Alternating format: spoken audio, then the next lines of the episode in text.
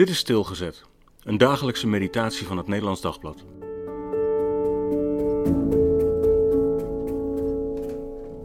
Tweede kans. Psalm 26, vers 5. Ik haat de kring van slechte mensen. Met wettelozen wil ik niet aan tafel.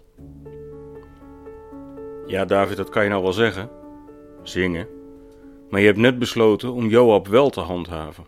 Ook al heeft hij een vuile moord op zijn geweten. Je ziet, in de praktijk moet je wel wat water bij de wijn van je idealen doen. En dat zal je nog wel vaker gebeuren. Een capabele minister verzwijgt iets over zijn verleden. Ontsla je hem of geef je hem nog een kans? Joab kreeg een tweede kans. Maar hij moest het hart niet hebben om in de kring van zijn officieren te pochen dat hij David toch maar mooi van het probleem Abner had afgeholpen. David heeft immers publiek de waarheid verteld: dat Joab hem alleen maar een geweldig probleem heeft bezorgd.